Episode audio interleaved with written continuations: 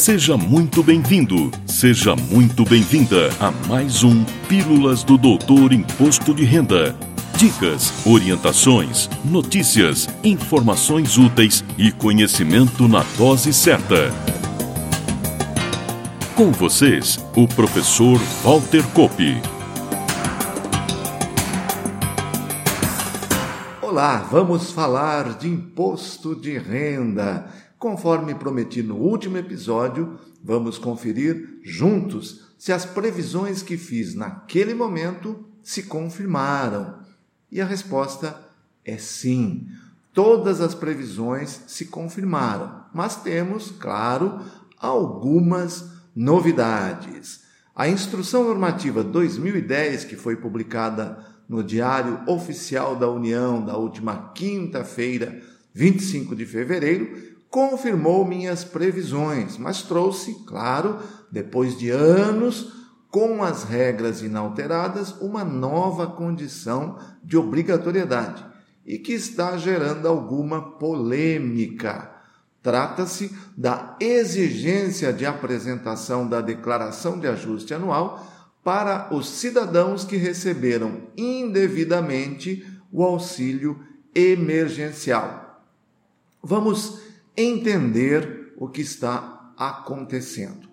Quando da edição da Lei treze mil novecentos e oitenta e dois, lá de abril do ano passado, e modificações posteriores, já estava definido que o beneficiário do auxílio emergencial não poderia recebê-lo se tivesse rendimento tributável anual maior que a primeira faixa da tabela do imposto de renda, ou seja, vinte e dois mil oitocentos e quarenta e sete reais e setenta e seis centavos.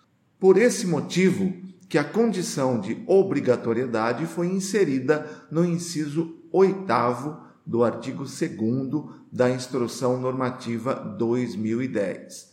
Quem se enquadrar nessa condição, além de estar obrigado a entregar a declaração de ajuste anual em dois mil e vinte e um, também terá que devolver os valores recebidos a título de auxílio emergencial em seu nome e, eventualmente, em nome de seus dependentes. Para tanto, o aplicativo I R P F dois mil e vinte e um gera o DARF para que esses valores sejam devolvidos. Caso o declarante não concorde com a devolução dos valores, deverá entrar no site do Ministério da Cidadania para maiores informações e orientações. Com relação às restituições, a programação de pagamento em apenas cinco lotes, ao invés de sete, como ocorria até dois mil e dezenove, e a antecipação do primeiro lote de junho para maio também foram mantidas. Assim, já em trinta e um de maio teremos o primeiro lote e o último será pago em trinta de setembro de dois mil e vinte e um. Destaco a seguir mais algumas novidades que julgo importantes. Não vai dar para falar de todas, recomendo, portanto, uma olhada na própria página inicial do aplicativo I R P F dois mil e vinte e um, porque todas as novidades estão lá.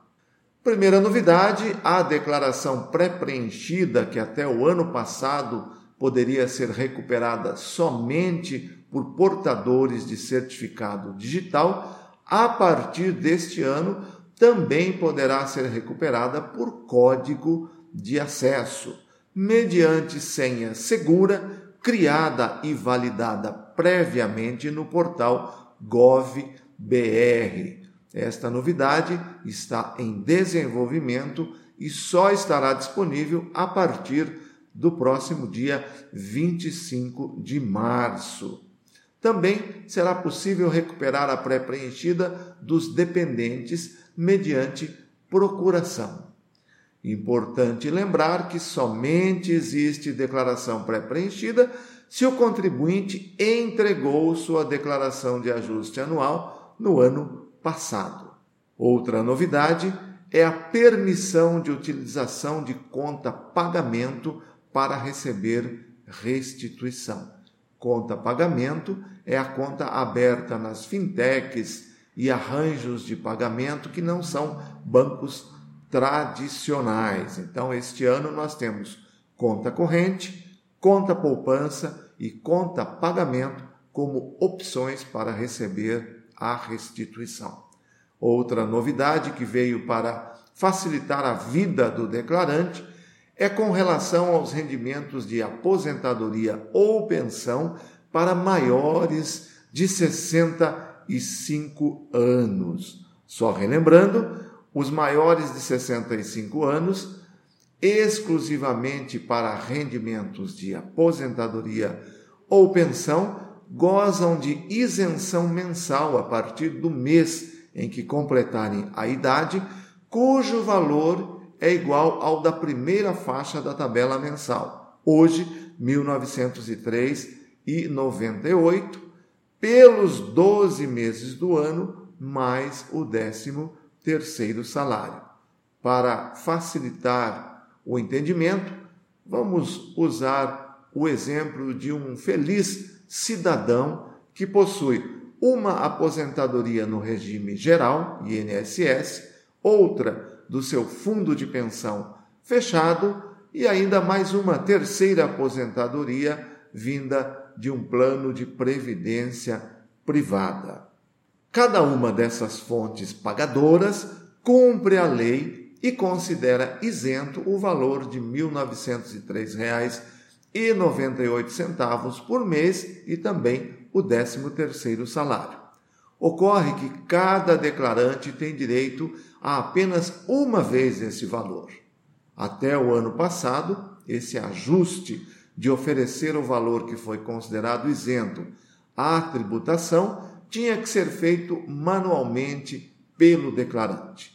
A partir deste ano, basta digitar os dados dos informes de rendimento que o programa faz o devido transporte. Nosso tempo acabou, fico por aqui. No próximo episódio e durante todo o período de entrega da Declaração de Ajuste Anual, trarei dicas e orientações úteis e importantes para facilitar o cumprimento dessa obrigação. Conto mais uma vez com a sua audiência. Na próxima semana tem mais Pílulas do Doutor Imposto de Renda. Obrigado por ter ficado conosco. Espalhe a novidade aos amigos. Mande suas sugestões de pauta, seus elogios e suas críticas para pílulas arroba doutor i r ponto com. Até lá!